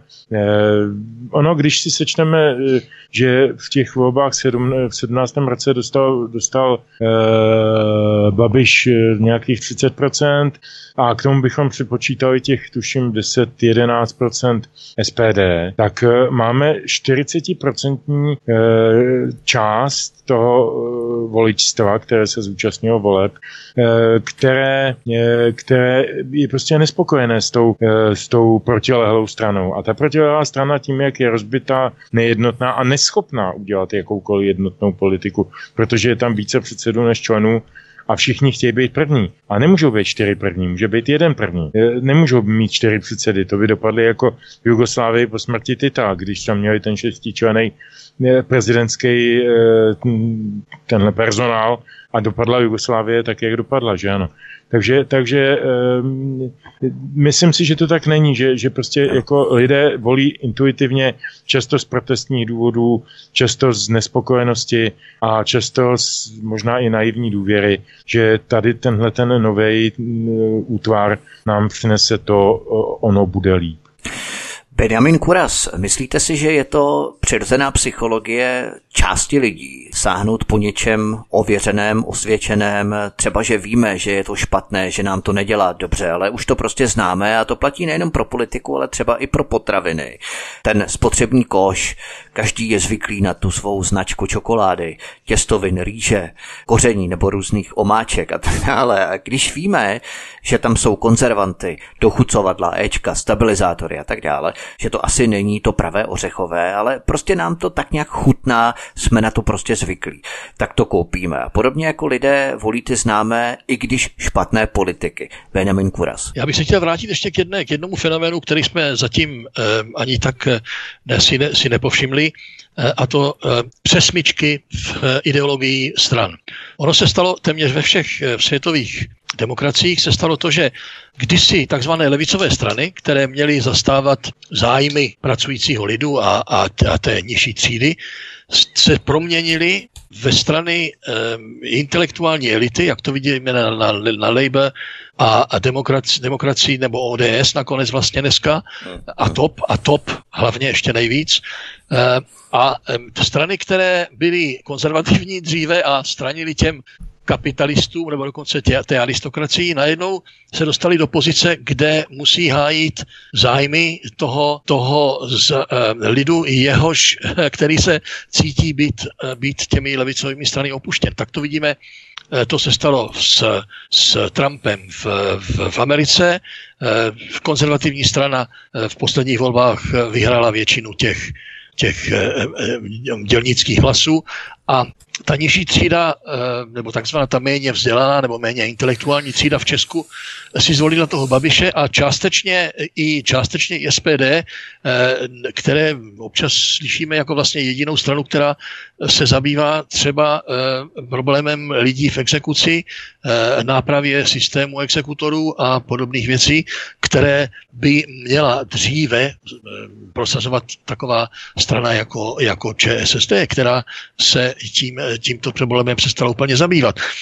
E, takže to, to osvědčené, jak se vrátíme k tomu jídlu, já samozřejmě si dávám pozor, abych nejedl žádné chemické sajrajty v jídle, ale a, a ne, nejdu ale zas do toho extrému nutně, že kupují bio, které je tady eh, dvojnásobně dražší, zatímco v Británii je třeba jenom o čtvrtinu dražší, takže tam si ho člověk může dovolit a tady už musí být hodně v té, v té, v té eh, eh, dobře situované elitě, aby, aby mohli jíst úplně zdravě, ale ty, ty, těm chemikálím se samozřejmě vyjímám. Ehm, ale to experimentování, no já jsem, já se, já mám, já mám kulinární zvědavost e, vysokého kalibru, já jsem prošmejdil celou Evropu a vyzkoušel, vyzkoušel talidová jídla ve všech možných vesnicích Francie, Itálie, Španělska a Portugalska, takže já, já, trpím, já trpím kulinární zvědavostí.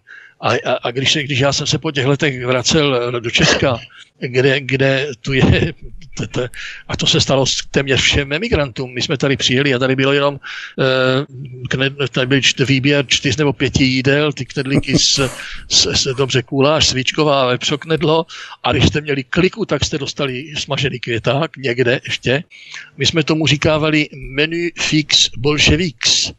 Eh, to bylo takové to menu, které jste dostali ve všech restauracích úplně stejné. A já, já eh, opravdu kvituju s velkým potěšením nebo s velkou úctou, do jaké, do jaké eh, kvality a, a alternativ různých se ta česká kuchyně dostala před tím koronavirem a já mám strach, že to tím koronavirem opět zanikne a vrátí se to k těm takovým těm základům, té, té, co to je toho nejjednoduššího Eh, nej, nejjednodušší eh, kuchyně. Já jsem tomu říkal, já jsem to dělil na, na kuchyni levicovou a pravicovou. Levicová to bylo to, to závodní jídlo a všude, všude stejné, zhruba stejné věci.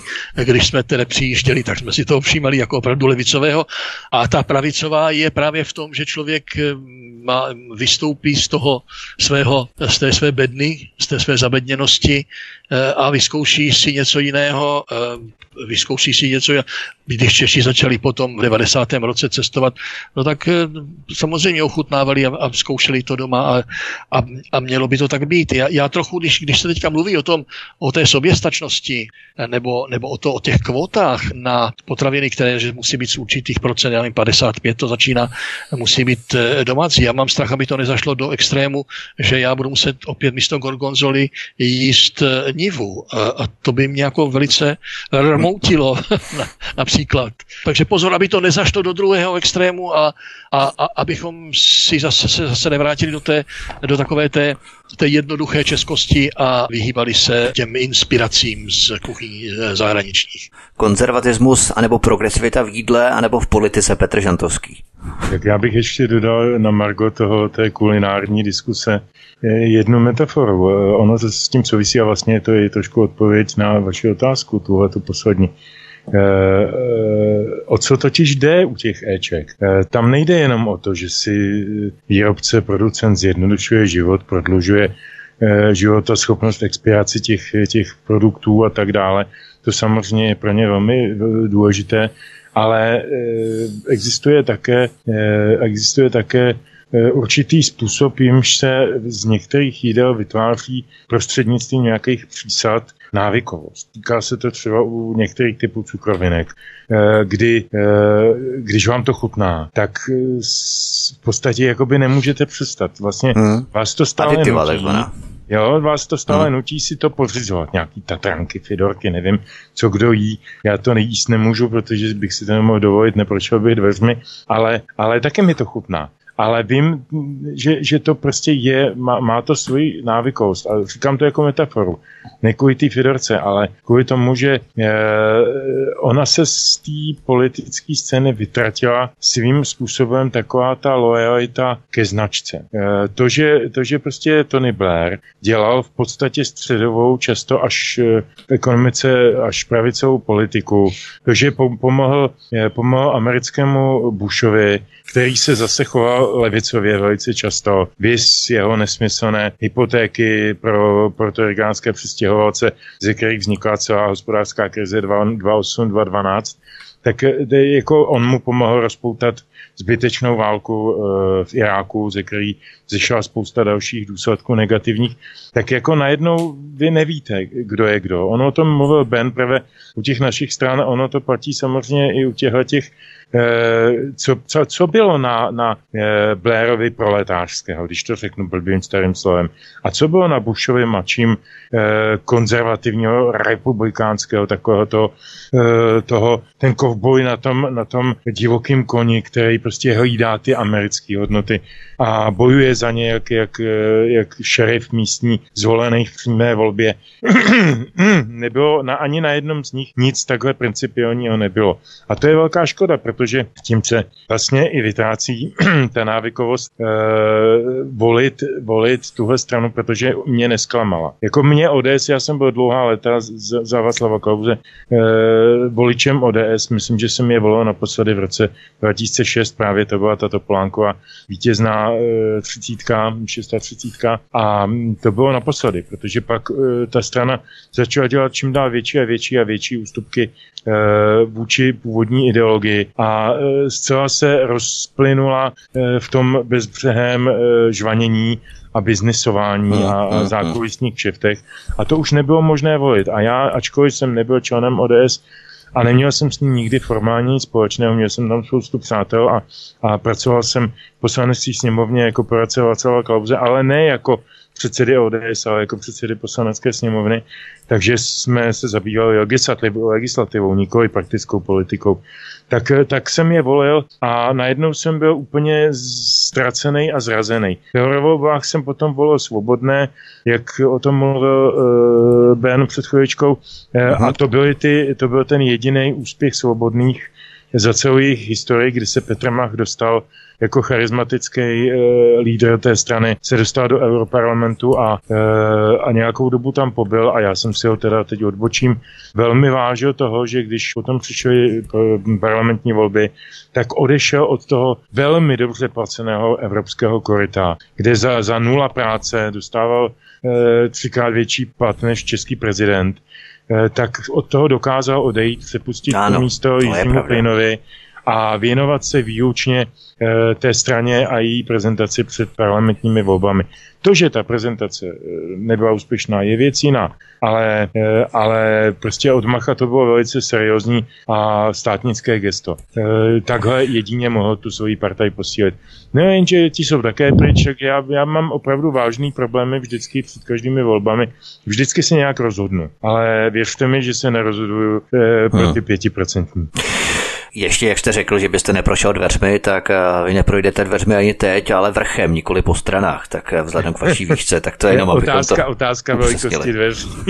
velikosti osobnosti. Ještě bych se chtěl dostat eh, k jedné takové věci, protože vy jste od té evropské politiky zamířil potom zpět do České republiky a to mě tak trochu nahrálo. Benjamin Kuras, každý někde žijeme, kde si bydlíme. Chceme si ten svůj životní prostor zvelebovat, kultivovat, zušlechťovat. A má máme zájem na tom, aby místo, ve kterém žijeme, bydlíme, tak aby skvétalo. Proč myslíte, že lidé nenaštěvují místní zastupitelstva, nezajímají se o lokální problémy, o tom, co se chystá v jejich městě?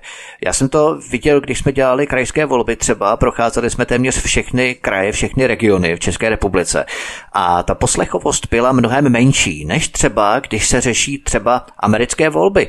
Čím to je, myslíte, že lidi zajímají více ty vzdálenější věci, které nemohou ovlivnit? A ty lokální, které by ovlivnit mohly, tak ty jsou mimo centrum jejich zájmu. Nemělo by to být naopak, když třeba srovnáte i s českými a britskými voliči.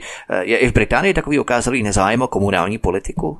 Tam je, já myslím, že tam právě je zájem, větší zájem o komunální politiku, eh, než o tu celostátní. Tam jsou ty ty jednotlivé, já si pamatuju, když jsem, ještě, když jsem se ještě aktivně trochu účastnil eh, té, té, eh, těch akcí Například, když jsme měli, to, a to už se vracím, ale do doby ještě před zalejberistických vlád, kdy my jsme měli v severním Londýně velice, velice extrémní levicový, levicovou radu, kterou tehdy vedl Ken Livingston, který se pak stal uh, sta, hodně levicovým starostou Londýna tak jednu dobu tam jsme tam měli stávky e, popelářů. A to bylo tak, že se nám tam hromadili před e, domy e, ty pytle s, s, s odpadem, který už tam nám tam do toho lozili krysy, tak my jsme dali dohromady několik ulic dohromady, jsme se domluvili, že tady někdo má, někdo má kamion, někdo má nakladák, tak to všecko hmm.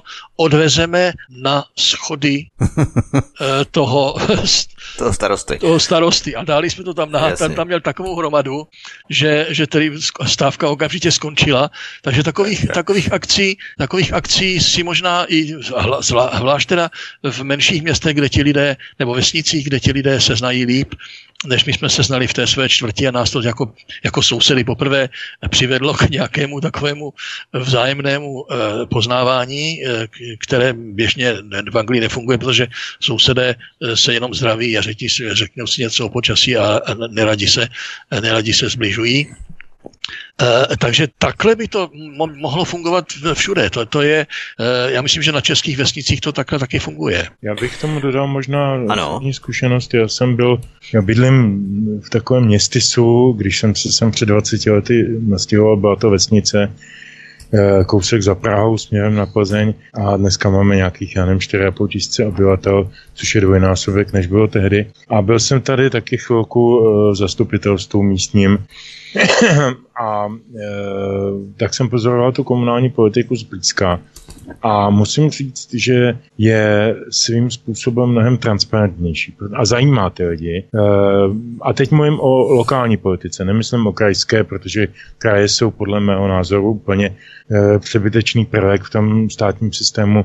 A taky třeba i ten už jmenovaný Václav Klaus velmi silně vystupoval proti vytvoření vyšších územně správních celků, tedy e, ten systém okresu byl dokonale funkční a zejména občansky, občansky uživatelsky eh, vlídný, protože ti lidé měli blízko eh, k určitým orgánům státní zprávy, samozprávy, k určitým eh, věcem jako lékařské ošetření a tak dále. Dneska jezdí do krajského města, je to všechno mnohem, mnohem komplikovanější a bylo to vytvořeno jenom kvůli tomu, aby vznikly nové praktiky pro, pro některý typ politiků. Ale to se nechci k tomu vracet. Chci říct tady z toho venkova, vidíme to i na té volební účasti.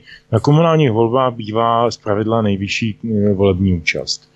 Eh, dokonce možná vyšší než parlamentních a prezidentských. Eh, to teď, ta čísla nemám před očima, dá se to dohledat na volby CZ, ale vím, že prostě tady, eh, tady v tom, na tom venkově ta volební účast je indikátorem zájmu lidí o, o, o tu svoji polis. A tady ten zájem je jednoduchý. Tady vidíte, jestli máte nový chodník nebo, nebo padáte do, do kaluží a do, do jam eh, v, v asfaltu.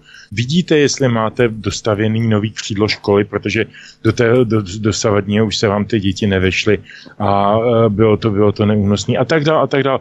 To jsou věci, které investuje to město nebo ta obec a na to si lidi dávají velký pozor. My tady máme už třetí období jednoho starostu, předtím tady byl dost velký chaos a tenhle ten člověk se ukázal, navzdory tomu, že nastupoval jako velmi mladý, tak se ukázal jako docela přijatelný pro mnoho lidí, včetně důchodců. Tady je silný klub důchodců, který má hodně vlivný postavení pro tu, pro tu obec, e, protože oni mají nejvíc času a nejvíc e, by mohli kverulovat, když to tak řeknu. Ale oni nekverulují, protože jsou spokojení, starosta to s nima umí, Eh, čas od času jim udělá nějakou merendu a hlavně jim udělá ten chodník, po kterým ty babičky chodí eh, s nákupem eh, a nezakopávají teda o ty díry.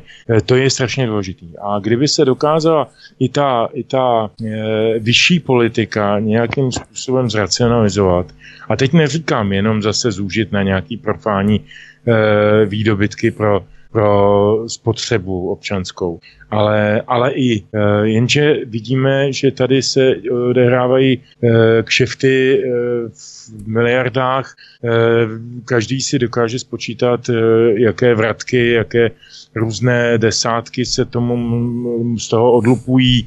My máme nejdražší kilometr dálnice v celé Evropě. No to přece není tím, že bychom měli tak špatný povrch, nebo terén, nebo tak hloupé dělníky, nebo pro ten projektanty. To je prostě tím, že se na tom, na té veřejné zakázce pod, musí najíst nejvíce subjektů.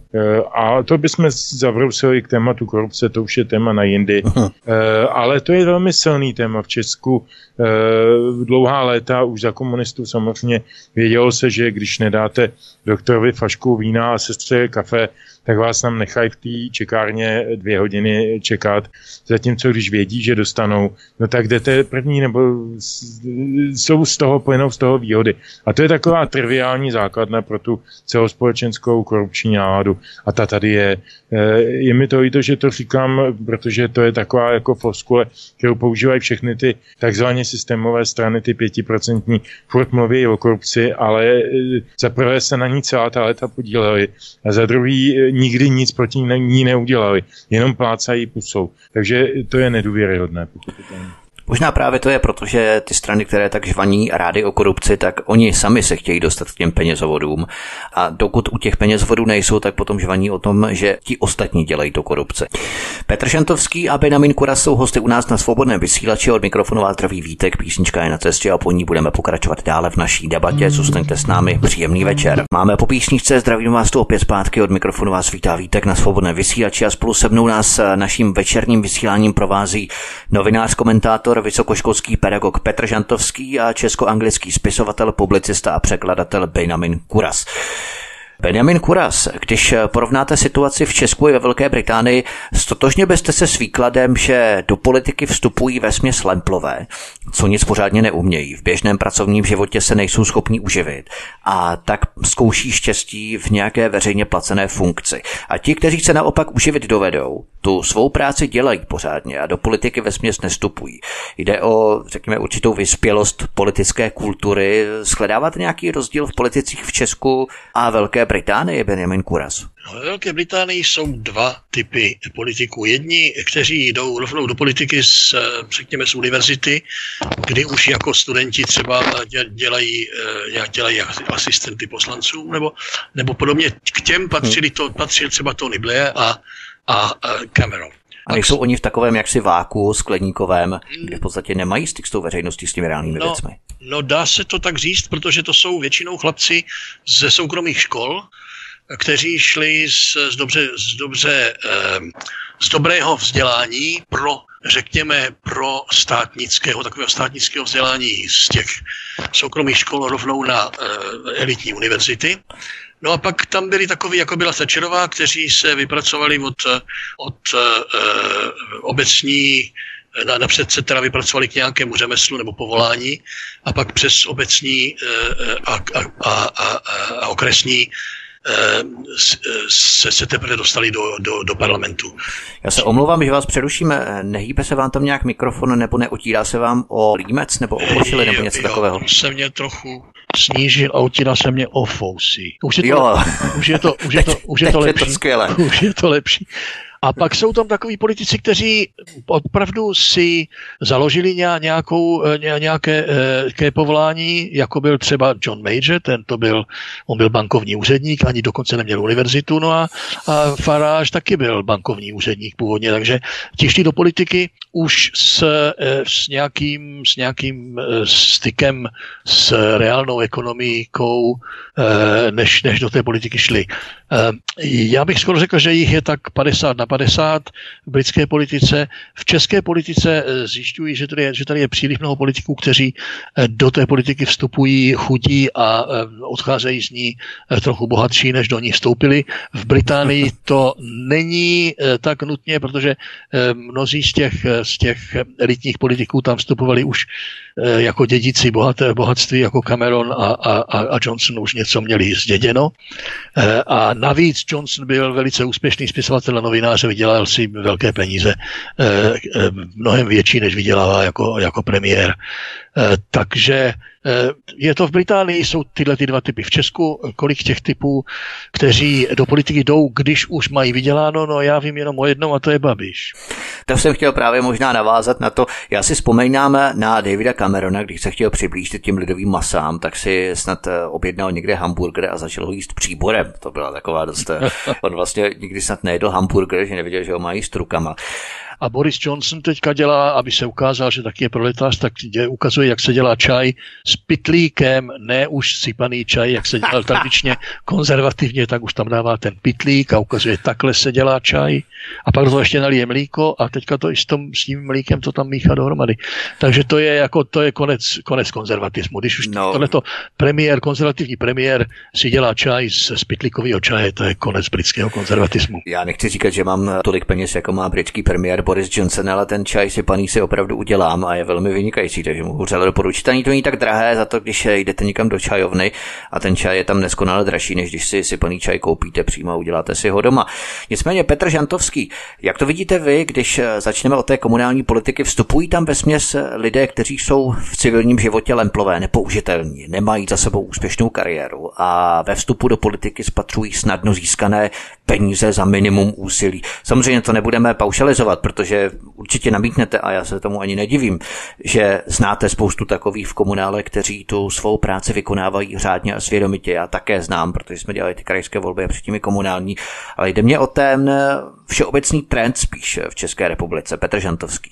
Já nevím, jestli to v tom komunále funguje takhle úplně přesně rigidně, jako v parlamentu máme lidi, nebo jsme měli a máme ještě lidi, kteří se tam v podstatě narodili, kteří nedělali nic jiného v životě než politiku. To je zpráva Marek Benda, zleva Bohuslav Sobotka, jenom jako příklady. E, takových lidí tam je, tam je docela dost a bylo celou tu dobu po roce 89. Nicméně, nicméně e, na, na tom komunále, já jsem tady mluvil o tom, že máme třetí období nějakého starostu a předtím tady byl trošinku chaos a bylo to dáno možná právě tímhle, o čem mluvíme. Tenhle ten eh, starosta je bývalý rozhlasový redaktor a produkční, eh, který eh, myslím si, že nebyl neúspěšný, myslím si, že fungoval... Martin Kolovratník. Ne, ne, ne, ne, ne, ne, ne? Martin Kolovratník, ne. Martin Kolovratník byl ředitel Pardubického studia Českého rozhlasu.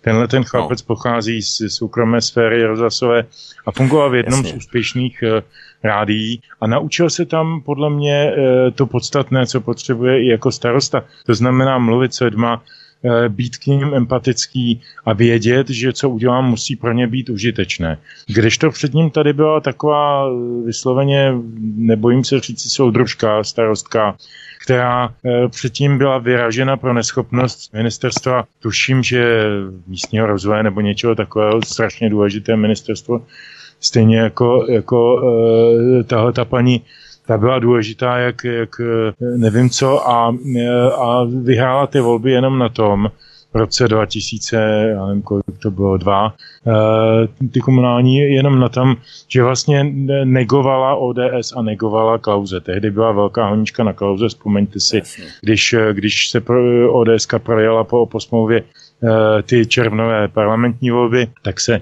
ze všech stran sypaly všechny výtky a námitky na Václava Klauze a bylo to strašně, bylo to strašně laciný terč. A on zafungoval i tady na té obci, protože tady zase ta Odeska neměla úplně dobrou pověst, měla za sebou nějaké nějaké tady kšefty z pozemky a já nevím co. A tahle ta madam, ačkoliv nepřinesla jeden jediný pozitivní návrh, eh, tak vyhrála jenom tím, že říkala, Klaus je špatný. Eh, a potom její, hm, tuším šestileté nebo jak dlouho fungovala v té funkci, bylo obrazem bídy a utrpení. To bylo to období, kdy já jsem byl také v tom zastupitelstvu a musím říct, že, že Eh, jsem odešel vlastně po dvou letech ze zastupitelstva Kojní, protože to, byl, to, to, byly, to byly takový zabíjení času poslouchat plandy někoho, kdo ničemu nerozumí, ale ovšem chce rozhodovat a chce inkasovat ty, ty vedlejší příjmy. E, to je přesně to, o čem Vítku vy mluvíte, e, že, by to, že by to mělo mít nějaký odraz Eh, v té komunální politice asi občas má. Tahle ta zkušenost mi to říká, ale jak, jak povídám, jako lidé si to nenechají líbit a vidí do toho, takže se zachovají příště při volbách zase trošku jinak. A co se týče těch starostů, my máme v Čechách několik eh, osobností, které eh, byly třeba i v malých obcích, jako ve volené funkci, jako Eh, zastupitel, jako, jako starostové. Já si vzpomínám na svého přítele Jaroslava Doubravu, eh, který býval snad skoro 30 let nejdříve předsedou Národního výboru a potom starostou eh, ve své obci někde na Ústecku nebo na Jižní Moravě kousek od Brna v obci Mokrá Horákov stejnou dobu, taky desítky let byl volen jako starosta František Pejřil, taky velmi schopný, slušný člověk. Takže jako e, říkám, lidi si, to, lidi si to v tom komunále dokážou vybrat. E, je mi moc to, že si to občas nedokážou dostatečně vybrat v jiných typech voleb. Krajské jsou jim ukradené, senátní v podstatě taky, e, parlamentní tam funguje, může fungovat a možná bude fungovat, oni si to přejí, systém všichni proti jednomu, tím jedním je Babiš, Eh, na těch krajích to funguje také, to vidíme v sestavování krajských koalic a eh, jako to už ten občan do té míry neovlivní. Mě by samozřejmě potěšilo, kdyby se ty pětiprocentní strany do toho parlamentu nedostaly. Ať je to čistý a jasný. Tady je nějaký ano, tady je nějaká SPD, beru to odprava teda SPD, pak teda ano někde v centru a napravo, nalevo eh, v tom, mezi tím ještě někde v centru ODS a nalevo Piráti. To, to, je, to je jasná levicová strana naprosto bez diskuse. A to by bylo spektrum, ze kterého by bylo možné teda něco stavět a vybírat. E, ty, ty pětiprocentní e, šmudlové to strašně, strašně zatěžkávají ten systém, zpomalujou a vlastně, vlastně jsou jedním z důvodů, proč ta demokracie nefunguje. Blížíme se ke konci našeho rozhovoru. Já se vás ještě zeptám, ještě vás, Petře, co když ale někdo namítne, a je tady dost takových lidí, že pokud by měl politik svou funkci vykonávat za, řekněme, symbolický plat, měla by to být čestná funkce, tak by tam ale nepřicházeli ani ti čestní lidé, protože i ti se potřebují přece nějak živit. A i když si v tom civilním životě vydělají dost, nechce se jim investovat svůj čas a energii do něčeho, v čeho nic nemají. To můžou potom rovnou ten čas trávit se svou rodinou. Namítají to třeba státní manažeři státních organizací, ČES, já nevím, vrcholoví úředníci, anebo třeba i ředitel České televize Petr Dvořák, který pokud by nebral těch svých 200-300 tisíc, já nevím, kolik je to přesně, měsíčně plus roční milionové odměny, tak by odešel do soukromého sektoru, který by ho zaplatil daleko více. Takže i manažeři státních institucí, včetně politiků, soudců, já nevím koho všeho, se musí umět zaplatit stejně jako v tom komerčním komerčním privátním sektoru, protože by jinak do státních firm nepřicházeli ti kvalifikovaní manažeři a vedlo by to k celkovému krachu těch eh, státních firm z neschopnosti řízení, jo, těch státních firm. Co vy na to, Petr Žantovský, ještě? No, ta diskuse o tom, že politika je věc práce pro obec a měla by být v podstatě čestná, měla by být ctí a mělo by to být jako na té antické agoře. Eh, tak, eh, tak tahle diskuse se vede dlouho. Já si pamatuju, že nejsilněji tu myšlenku prosazoval Vladimír Železný v době, kdy byl ředitelem eh, televize Nova a posledně senátorem a europoslancem a člověkem opravdu velmi dobře materiálně zajištěným. A ten říkal, že si se domnívá, že by do politiky měli jít jenom bohatí, eh, kteří tam nejdou bohatnout, protože pak jsou skorumpovatelní. Eh, to je jedna stránka mince. Druhá stránka mince, když se podíváme na to, kdo je dnes opravdu bohatý a představíme si ho v té politice, tak by nám jako světu doopravdy, nejenom ze zadu ze zákulisí, vládli lidé jako Buffett, jako, jako Gates, jako jo, jo, Soros a podobně. Jasně. A nevím, jestli je to přesně ten stav, který si přejeme. Na druhou stranu nebuďme naivní a nemysleme si, že e, tady i naši oligarchové e, neovlivňují politickou scénu. Jako jeden velmi známý pražský developer dlouho, dlouhá léta podporoval KDU ČSL, teď je, myslím, e, v pozadí stanu a jeho vzestupu.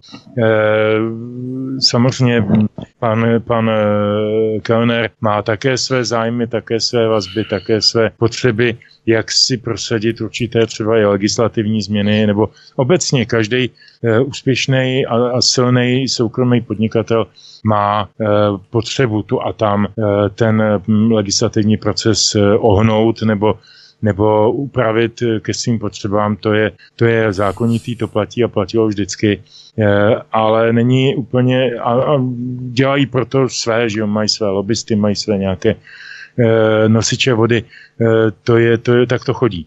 Ale eh, nejsem si jistý, že hm, tihle lidé jsou tak jako těmi etalony vždycky, těmi etalony hm, a zárukami služby pro tu obec, jak už jsem jí, jak už jsem jí definoval. Je někde, někde samozřejmě hm, pravda uprostřed.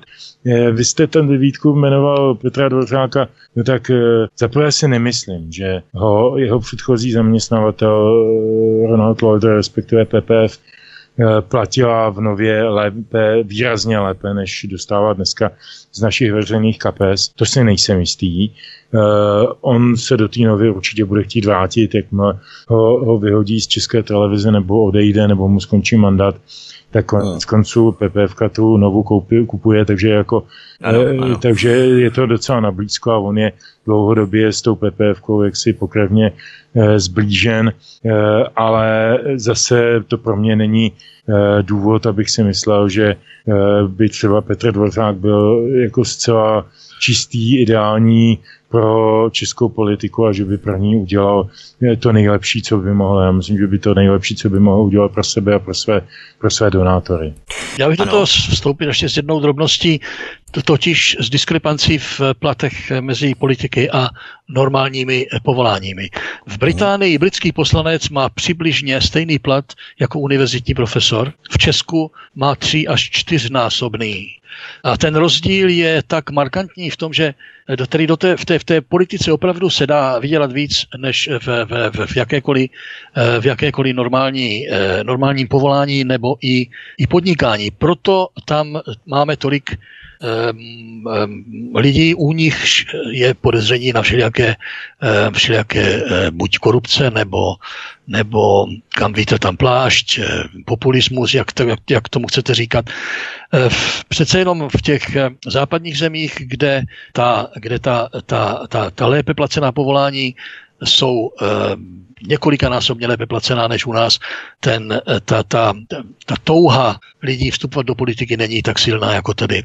Je, ještě bych si chtěl všimnout toho, kolik doktorů, lékařů vstupovalo do české politiky a mnozí si tam polepšili hodně, hodně. Já se zmíním o dvou kamarádech z Olomouce. Jedním byl Mirda Macek a druhým byl Ivan Langer, kteří, kteří, kteří, kteří si vstupem do politiky polepšili hodně víc, než by se jim stalo, kdyby provozovali medicínu. Ještě se vás, pane Kurasi, zeptám, nespočívá právě problém v tom, že se kandidátky u politických stran nestaví ze spoda, ale ze zhora centrální vedení z pravidla určuje čelní místa kandidátek, dosadí si svoje kamarády do většiny krajů i komunálu. Ti jsou jim samozřejmě zavázaní, proto poslušně potom vykonávají příkazy, pokyny vedení z centrální úrovně strany. A jednotlivec, ten politik, má minimální manévrovací prostor se mašinérie takového systému vzepřít, protože už je zpravidla nabočený do nějakých zákulisních dohod klientelistických vazeb nebo korupce. Benjamin Kuras. To je samozřejmě jeden z hlavních problémů. Já když to srovnám v Británii, tak jak říkám, většina politiků začíná na těch nižších úrovních a vypracuje se, vypěstuje si určitou pověst u těch svých, eh, v tom svém vodě. Ehm, tam lidé víc volí eh, osobnost než, eh, než stranu samozřejmě. Volí takovou osobnost, oni již vědí, že bude zastávat politiku té strany, za kterou, za kterou do parlamentu nebo do, do, do místních, místních zastupitelstev vstupuje. Ehm, ano, samozřejmě, osobnosti jsou důležitější nebo stejně důležité jako politika strany. Ještě Petr Žantovský, jedna z posledních otázek. Myslíte, že je problémem velká porce naivity u lidí zvenčí?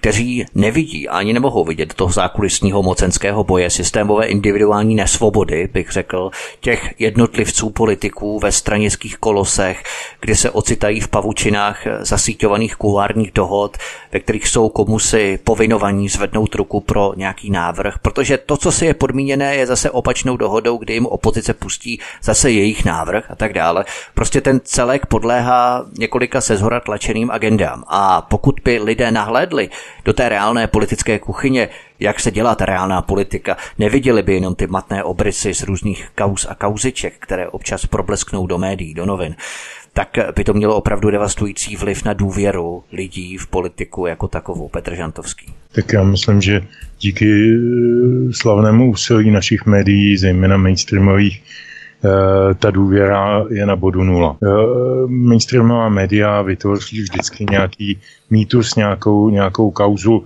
eh, někomu jdou po krku a tak dále.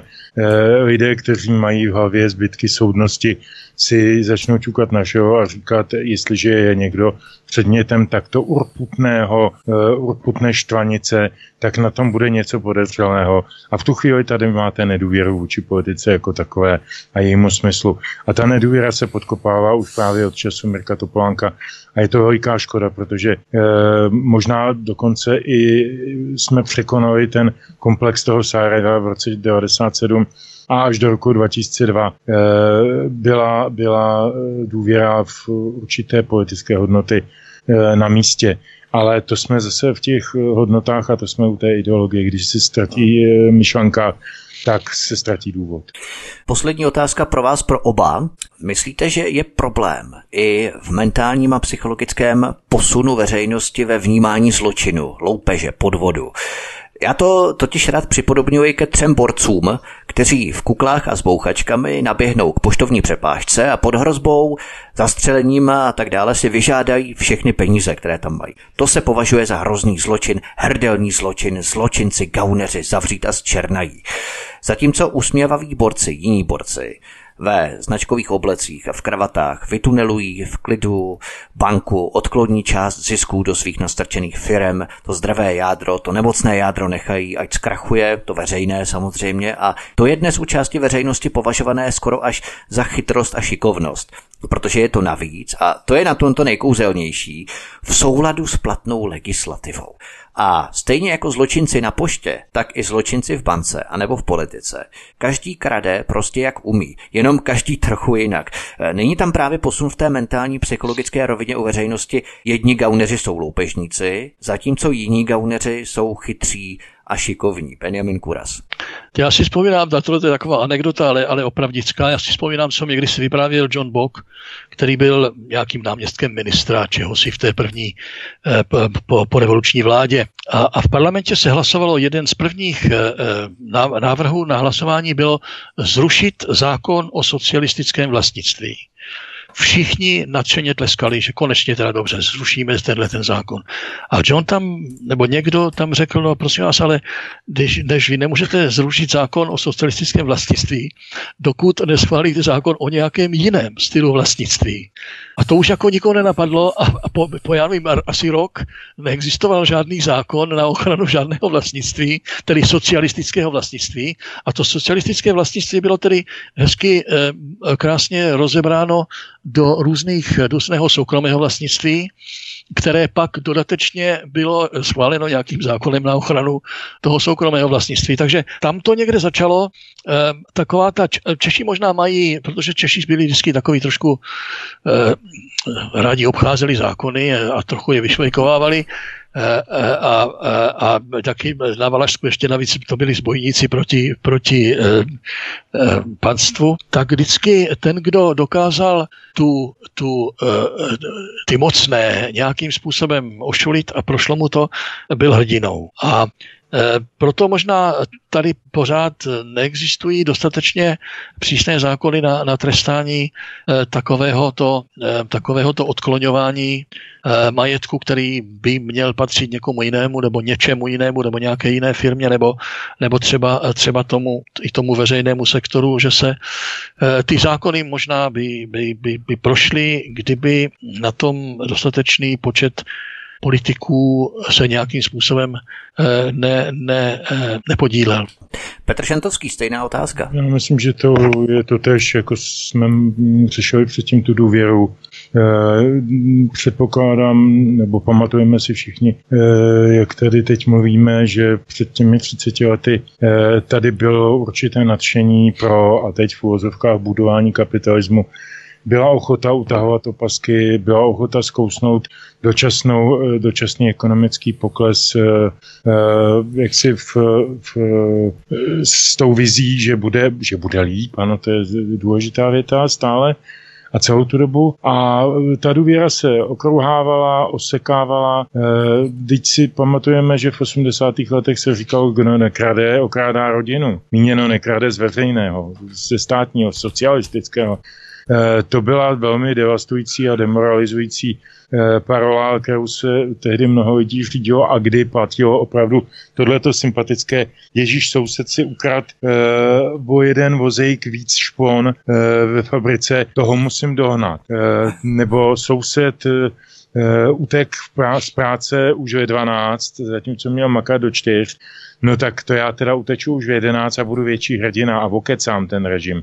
My jsme nějak nezvládli a můžou za to spíš politici než eh, lid eh, ten přechod eh, v mentalitě, že teď neokrádáme nějaký RR socialistický, ale okrádáme sami sebe. To je naše. Takže to, to, to, to se vrátilo do značné míry spolu s tou klesající důvěrou v politiku obecně se vrací takové to, jak říká Ben, švejkování. A ono to má bohužel i tyhle ty podoby, eh, že a tím, že vlastně ještě navíc se posiluje ten RR, zvyšuje se počty úředníků, tedy korupčních příležitostí, eh, posiluje se ten polostátní sektor místo toho, aby se, aby se pokud možno privatizoval racionálním způsobem, tak, tak se posiluje. A začíná vlastně ten, ten atmosféra ve státě začíná připomínat té 80 80. leta. Taková ta dekadence, rozklad a nedůvěra v budoucnost. A to není dobře. O politice a politicích, reminiscencích amerických voleb, hrozbách korespondenčních i elektronických voleb, ale také o zájmu či nezájmu, o komunální politiku, komunální problémy v místech, ve kterých žijeme. Jsem si povídal s novinářem, komentátorem a vysokoškolským pedagogem Petrem Žantovským. Petře, moc vám děkuji, že jste s námi byl a ať se tu příště setkáme s opasky stejně utaženými jako dnes. Díky. Já děkuji za pozvání, zdravím vás, zdravím Bena Kurase a samozřejmě všechny naše posluchače. Děkuju. A druhým naším hostem byl česko-anglický spisovatel, publicista a překladatel Benjamin Kuras. Také zdravíme a mějte se hezky. Díky. Děkuji a přeju veselé dny. Tento i ostatní pořady si, milí posluchači, stáhněte buď z našeho mateřského webu, anebo zavítejte na YouTubeový kanál, kde prosím klikněte vpravo nahoře na tlačítko odebírat, abyste nezmiškali další pořady, které pro vás na svobodném vysílači chystáme. Od mikrofonu vás zdraví vítek, přeju vám hezký večer. Prosíme, pomožte nám s propagací kanálu Studia Tapin Rádio Svobodného vysílače CS. Pokud se vám tento nebo jiné pořady na tomto kanále líbí, klikněte na vaší obrazovce na tlačítko s nápisem Sdílet a vyberte sociální síť, na kterou pořad sdílíte. Jde o pouhých pár desítek sekund vašeho času. Děkujeme.